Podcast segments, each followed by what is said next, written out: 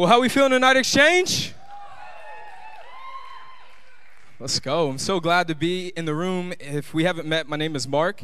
I get the opportunity of serving as the young adult pastor here, and I'm glad you're here, especially if it's your first time. We want to say welcome home. Come on, let's put our hands together for all of those who are here for the first time. We're glad that you're here with us today. We've been in a collection, a series called Here For It.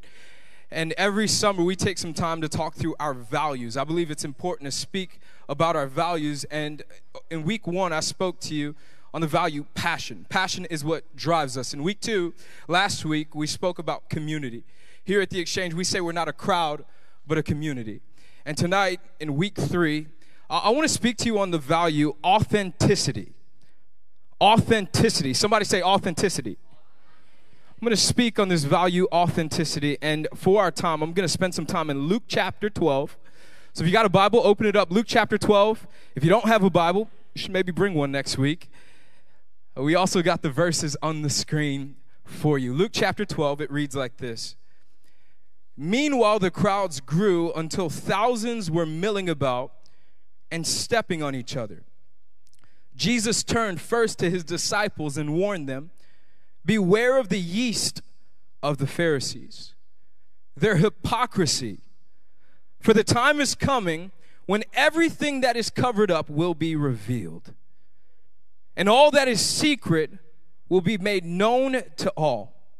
Verse 3 Whatever you have said in the dark will be heard in the light, and what you have whispered behind closed doors will be shouted from the housetops for all to hear. It'll be shouted from the housetops, from all to hear. Today, I want to speak to you from this idea authenticity is our heartbeat. Authenticity is our heartbeat. Let's pray. Father, I thank you for who you are. God, I thank you for your power and your presence. God, we acknowledge that you're here. And right now, God, we ask that you would speak. That, Father, you would change and transform our hearts. That, God, you would lead us to know more of you and to look more like you. So have your way in this place. Do what only you can do. In Jesus' name we pray. Amen. When I was in college, um, I had a little bit of an obsession with sneakers. Any sneakerheads in the house? Couple of us, okay. Wow. Hard times. You're in college, I get it. Anyways, when I was in college, though, not flexing. I was a sneakerhead and I loved collecting shoes. And one of the things I loved doing was trading shoes, okay? This all existed, mind you, before I was married and had a child. It makes sense. So I, I had an obsession with trading sc- shoes and buying shoes and all these different things. And I had a friend in college that we would trade off shoes. He had a lot of Jordans, I had a lot of Yeezys. And one of the things that I started doing after trading shoes with him was I would take some shoes over to a sneaker boutique and I would take these shoes to the sneaker boutique, and they would put them on consignment for me. They would buy them off me, and they, uh, your boy would leave with a paycheck. I'm like, Michelle, are we going out to eat? Where we going, girl? She's like, Chili's. I'm like, I only got money for McDonald's. Anyways, um, so I'd take these shoes, and uh, one day I went into the sneaker boutique, and I go to hand over uh, a pair of Jordans to the guy that was behind the counter. And as I hand over these shoes to him, he, he just kind of starts looking at me a little funny, okay? He starts kind of sizing me up and down as he looks at these shoes. And I'm like, all right, we got a problem, bro. Like, what's going on here, you know? And he starts looking at these shoes in every different angle and perspective. And then he looks back at me. And I'm looking at him like, yo, like, just tell me, how much are they worth, bro? So he takes the shoes and brings them a little closer to his face. And he looks at me and goes, bro, these are fake. And I go, that is blasphemy. I'm like, bro, you know I don't I don't play like that, bro. And he's like, no, no, no. these are fake, homie. And I'm like, bro, stop playing, bro. We about to throw hands right now. You know what I'm saying? I don't wear fake shoes, homie. And he goes, look closely at the Jordan sign, Mark. I look closely at the Jordan sign, and it looks like Michael Jordan is holding his head in his hand and has seven fingers. Okay, like in that moment, I, I was just so embarrassed. I'm like, Michelle, we ain't going out to eat today. I'm sorry. But there was no denying that these shoes were, were fake. I, I was given a counterfeit. And I, I share that story because I just wonder if someone were to look closely at your life, Would they recognize you as someone who is authentic about their faith or a counterfeit Christian? I know this kind of feels hard. I know this kind of feels like, man, he, he's going at me. But I just wonder today when people look closely at your life, what do they see? What do they see? And I want to lean into this message because today, I believe there's no denying that some of our lives look so different behind closed doors than they do in the church. I believe so many of our lives look so much different behind closed doors than they actually do in the church. And I believe that God wants to break this tendency within us, friends. I believe that God wants to break this habit and this tendency and this way of counterfeit Christianity. And God is leading us to an authentic faith. Why? Because when we step into an authentic faith, I believe that God could use us and work through us to be the change in the world that we wish to see. But I believe one of our greatest issues today is we have a whole bunch of people that are playing the church and not being the church. And I believe God's calling us out of this way today. You see, when you hear this word authentic, Oftentimes, what comes to mind is something that's real or someone that's real. But when you think about authenticity tonight, I don't want you to just think about authenticity being about something or someone that's real. I want you to think about authenticity being truly about living the Word of God out in your life in a real way. Yes, authenticity means to be real. Yes, it means to be authentic. But I want you to understand this is a call to live out God's word in a real way. So, as we lean into this talk, I just want you to hear my heart on this. God is calling us to be a people who are authentic. God's done with counterfeit Christianity. God's done with plastic prayers. God's done with all of the ways that we've been going about our faith. He's calling us to lean in in a real way. And I think when we talk about this topic of authenticity being our heartbeat, we've got to first recognize some of us, we've, we've been superficial with God. Some of us, we, we've been superficial with God. We haven't been leaning into God. We haven't been giving God our all. We haven't been trusting God with our all. And I want you to understand God is over our selective Christianity too. So many of us, we're living with selective Christianity. I'm just going to go to God when I need Him. Some of us, I would, I would say, some of us, we're living our lives in a way where we're just a Sunday saint. I'm just going to show up to church on Sunday, but Friday and Saturday, you know, I got, I got plans. I'm being selective about the way that I'm living my life with Jesus and friends. This is a wake up call to this ministry today. God is calling us not to just give us some of him, some of us, but all of us so he could use us and work through us. And when I, when I, when I think about this idea, what I want you to understand is one of our greatest issues in the church today is that more people in the church are being discipled by the world than they're actually being discipled by the church. I just sense this is a moment and a time for us to wake up and realize one of our greatest problems is we, we don't know how to be discipled, and we're not taking part in discipleship. We talk about having an authentic faith. Friends, this starts by jumping into discipleship and asking God to surround us with people that are going to challenge us and change us to live and look more like Jesus. We can't be passive about this. We can't keep shrinking back. We, we can't keep on waiting and pressing the brakes. Friends, we got to lean in and understand that the time is now. But you know, I was praying and I was really thinking about what this looks like when it comes to authenticity. And God kept on showing me what authenticity doesn't look like.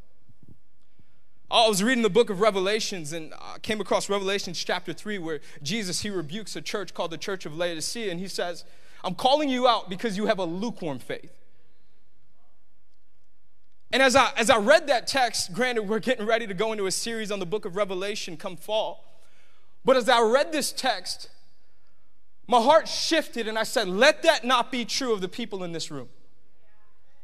Let that not be true of the people in this room that gather in this ministry. I fail to exist to say we will be a people that are known as a people with lukewarm faith. So, yes, this, this message is challenging. It's not all about the grace and the love and the kindness of Jesus. This is called to distur- disrupt you and disturb you and get you uncomfortable. That's what this message is about. And if you do have a problem with the message, you can email Lindsay Hernandez, okay?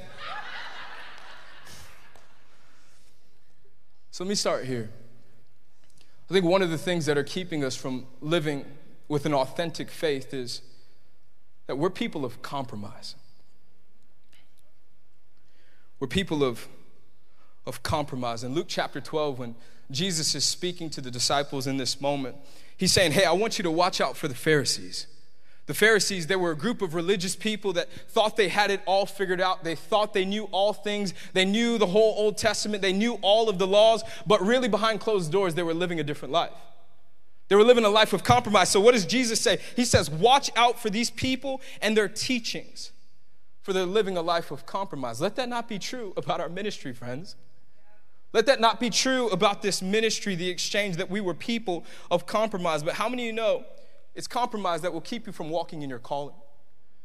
It's compromise that will keep you from taking hold of everything that God has for you in this life. I think about this verse in Romans chapter 12, verse 1 through 2. It says this Therefore, I urge you, brothers and sisters, in view of God's mercy, to offer yourselves a living sacrifice. Offer yourselves a living sacrifice that will be found acceptable in the eyes of the Lord. Get this, he says, don't copy or conform to the behaviors and customs of this world, but let God transform you. Somebody say, transform you. He says, let God transform you into a new person.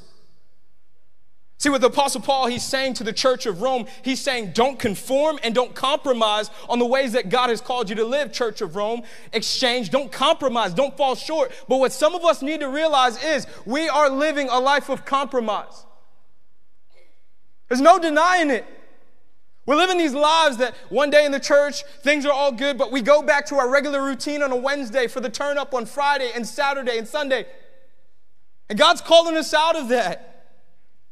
When I think about this moment, though, it's so important that we understand what the Apostle Paul is saying to the church of Rome. He's saying, I want you to be holy just as God is holy.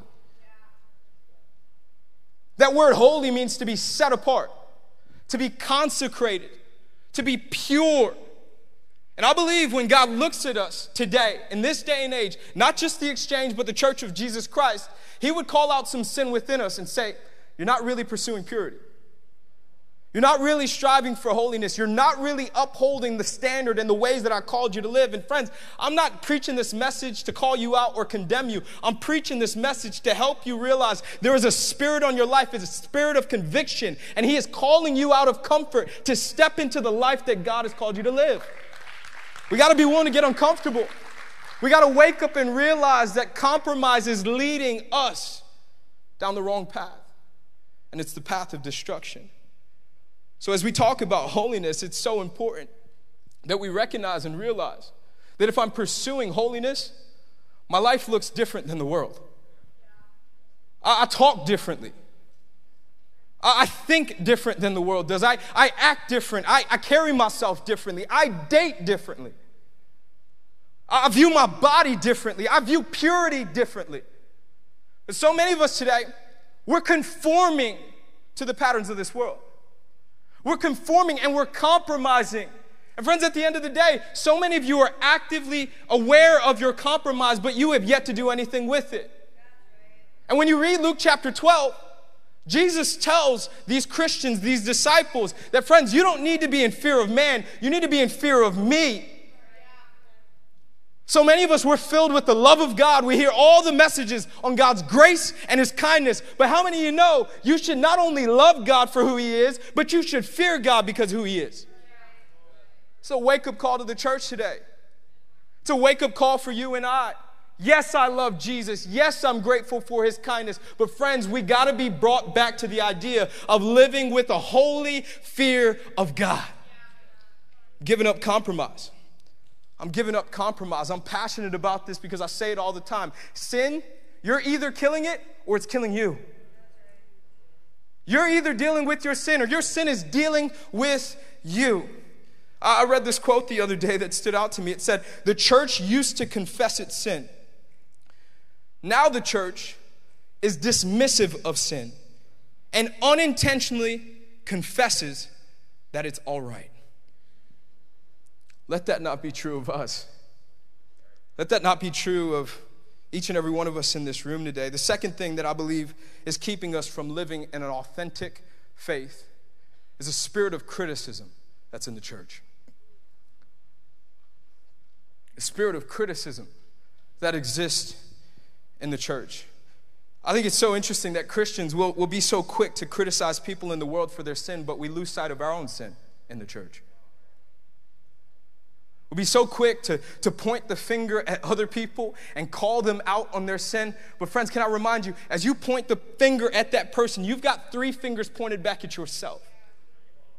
I love this wake up call in John chapter 8.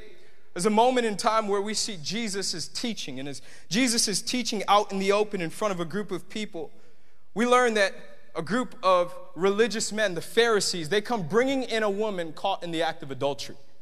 She was sleeping around. Scripture says she had many, many men that she had slept with. So in this moment, the Pharisees, they come bring or dragging this woman before Jesus. And in John chapter 8, verse 1, it reads like this if we have it on the screen. It says this in John chapter 8 Jesus returned to the Mount of Olives, but early the next morning he was back again at the temple. A crowd soon gathered, and he sat down and taught them. And as he was speaking, the teachers of religious law and the Pharisees brought a woman who had been caught in the act of adultery. They put her in front of the crowd. And they said, Teacher, this woman was caught in the act of adultery. What do you say we do? What I think is so unique about this moment, these men, they were trying to set up Jesus in a trap. They knew that the law would command and demand that this woman be stoned to death because of her sin. But in this moment, as they ask Jesus time after time, Jesus doesn't respond. He stays quiet. So Jesus actually, he bends down and he starts writing something in the ground with his fingers. Many try to figure out what he was writing, but it's still unknown to man. And as Jesus is writing in the ground, they ask him again, What should we do, Jesus? For the Old Testament tells us that we should kill this woman. So Jesus, he stands up and he says, All right, let the one of you who has never sinned throw the first stone. And right there in that moment in verse 9, what we learn is right there in that moment, as Jesus said that, each and every one of the men that were standing there ready to stone this woman, they dropped their stones and they walked away one by one. What I think is so interesting about this text is that there is a spirit of criticism in the church. And I believe our greatest issue when it comes to being critical about other people, especially those who are far from God, is that suddenly we've developed this spiritual amnesia. And we forgot what life looked like when we didn't know Jesus. And in this moment, as Jesus rebukes these men and calls them out, they came to their senses and realized, for we too have sinned greatly. And had it not been for Jesus, friends, as we are all sinners in this room today, it wasn't just Jesus' cross, it should have been our cross. And these men came to realize that in this moment, I'm trying to help you understand today, your spiritual amnesia is leading you to forget what your life once was like when you didn't know Jesus. And I'm trying to call you to attention to realize, friends, we can criticize the world, but don't forget about the sin that once existed within you. You can point the finger at the people in the world and call them out on their sin and shame them and put them on blast and do all of these things, but let's not forget we still got three fingers pointed back at ourselves. I'm just going to kind of kind of say this because this is where I feel my heart's at. I don't just believe that we've got a problem criticizing those who are in the world.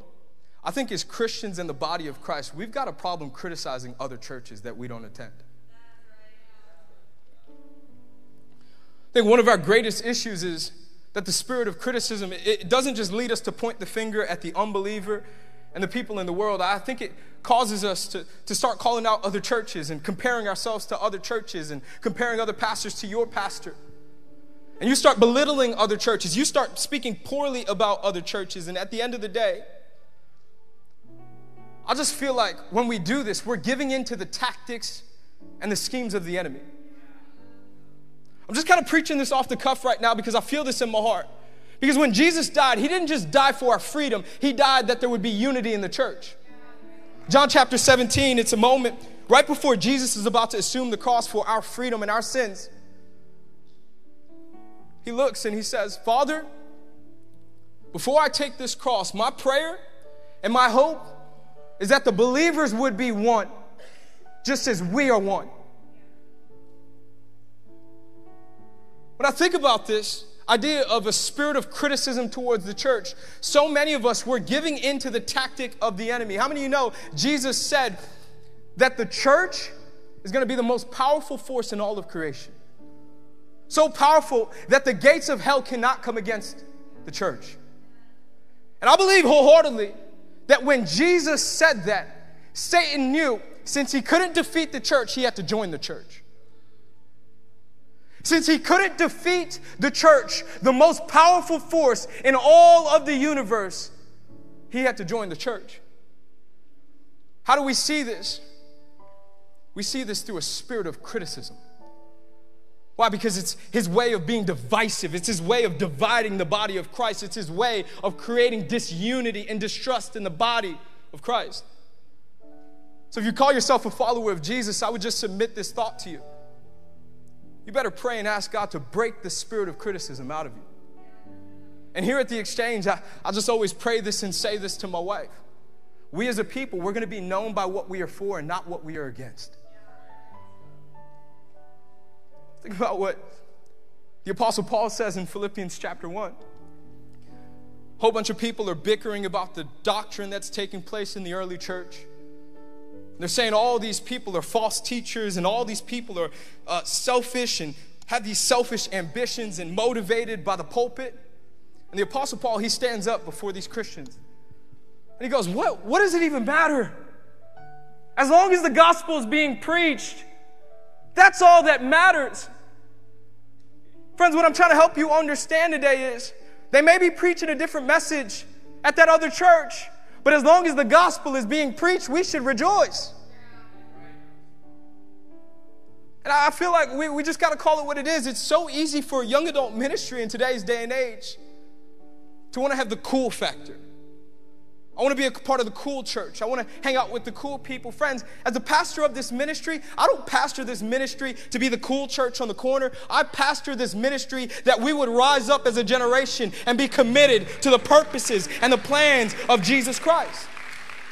It's not about being cool, it's not about being heard.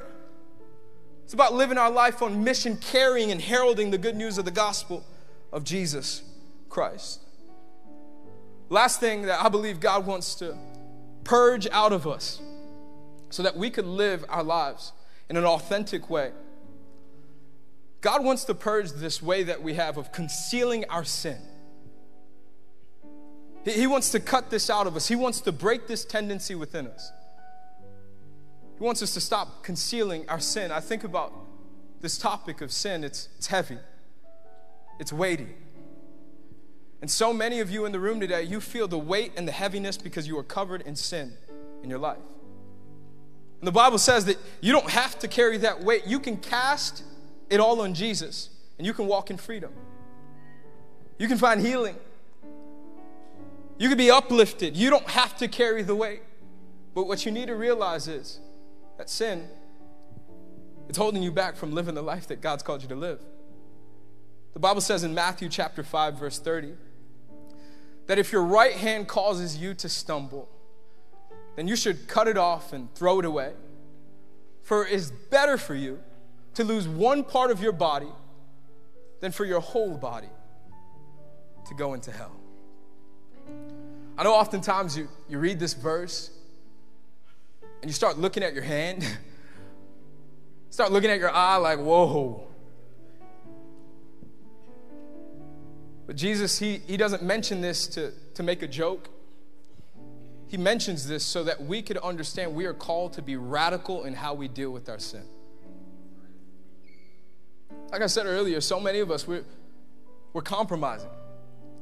And we know that there's some sin in our life. We know that there's some wrong in our life, but instead of revealing it to God and acknowledging our sin to God, what do we do? We just tolerate it. We conceal it And we hold on to it. And so many of you, you're holding on to some sin in your life because you feel like I can't talk to anyone about this sin.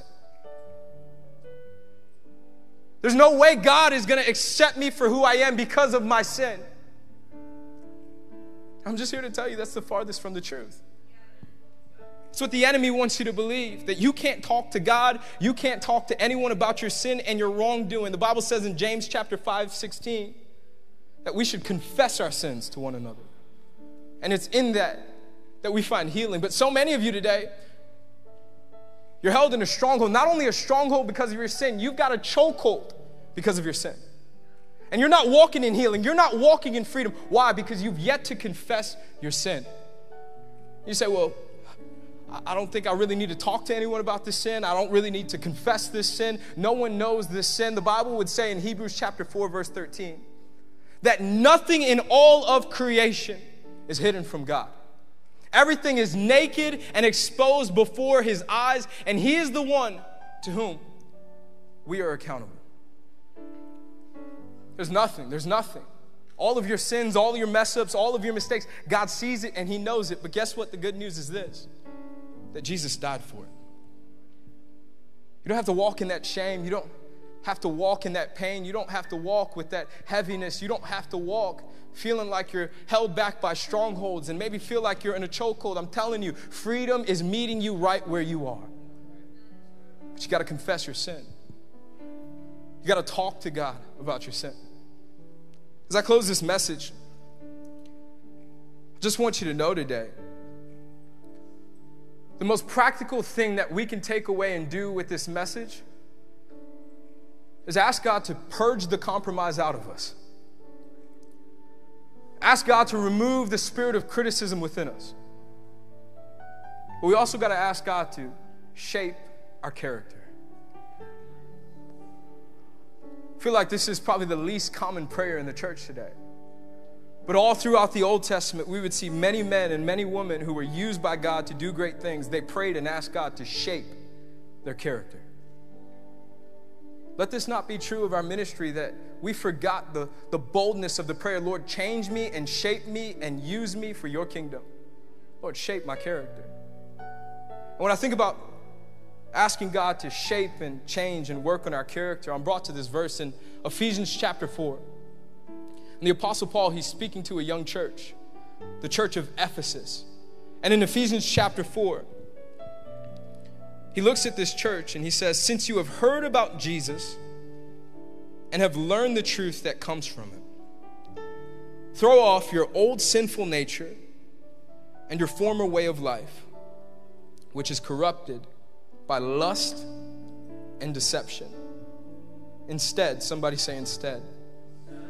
Let the Spirit of God renew you, your thoughts and attitudes, and put on your new nature in which you were created to be like God, truly righteous and holy. See, when you study this text and when you look at it in its original language, the Greek, what you'll realize is the Apostle Paul, he's, he's creating imagery of somebody putting on new clothes. And the Apostle Paul, he's saying, when you put on new clothes, it's a picture of you putting on your new identity. But don't miss what he says in the latter end of the verse, he says, But you're also called to take off your old clothes and throw them away, which is a picture of your old identity. And I feel like as I sum up this message and as I close this message today, I just want you to know you are called to put aside the old ways, the former ways, the ways that you had before you knew Jesus. And if you call yourself a follower of Jesus, it's time for you to wake up and realize you are called to an authentic faith that requires you to put on the new identity that comes from knowing Jesus and asking Jesus to change you from the inside out. Lord, change me. Lord, shape my character. Lord, work on my heart. Lord, purge the compromise, purge the criticism out of me. Make me new in you, Jesus. Let that be our prayer. Let that be our heart's desire. Let that be our heart cry. I'm passionate about this message today because I believe that God is calling us, the 400 people in this room, to understand that when we start praying this bold prayer, Lord, change me, Lord, transform me, Lord, I want to be a new creation in you. He'll start breaking things off your life. He'll start purging the sin out of your life. He'll start breaking the strongholds off your life. And I believe it's when we start doing that exchange, we might be able to be the change in the world that we wish to see. We talk about, man, I want to see a revival. Friend, revival starts in you, revival starts in your heart. It starts when you ask God, change me, shape me, use me. I want to be a new creation for you, Jesus. I want to be new. I want to walk in all that you have for me, God. Would you stand on your feet today?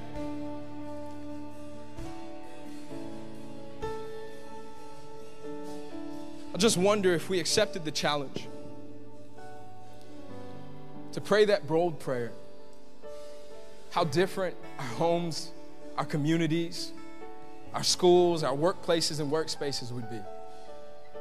I believe that this room right here has the opportunity to mark the city of Tampa Bay, to bring revival to the city of Tampa Bay, to bring change to the city of Tampa Bay. The Bible says it's at the name of Jesus, every knee will bow and every tongue will confess that Jesus Christ is Lord. I just feel like we've got an opportunity as the people of God, as the church of Jesus Christ, to live in a way that we're pointing people to the King of Kings, to the Lord of Lords, to the one who is the Alpha and the Omega, the beginning and the end, the one who holds the universe in the palms of his hands. But, friends, we got to wake up and ask God, God, I need you to change me. God, I want you to transform me. God, I want you to purge the things out of my life. We're not waiting anymore. No one else is coming, friends. God is calling us to live with an authentic faith. So let's be a people who are full of the Holy Spirit. Let's be a people who are filled with the conviction for the things of God. Let's be a people who are filled with the courage to live with a boldness in our faith. We're not waiting. We're not waiting. The time is now. Lord, change me. Lord, use me. I want to be used by you, God. Come on, if you believe it, would you lift your hands? Would you praise Him? Come on, lift up your voice.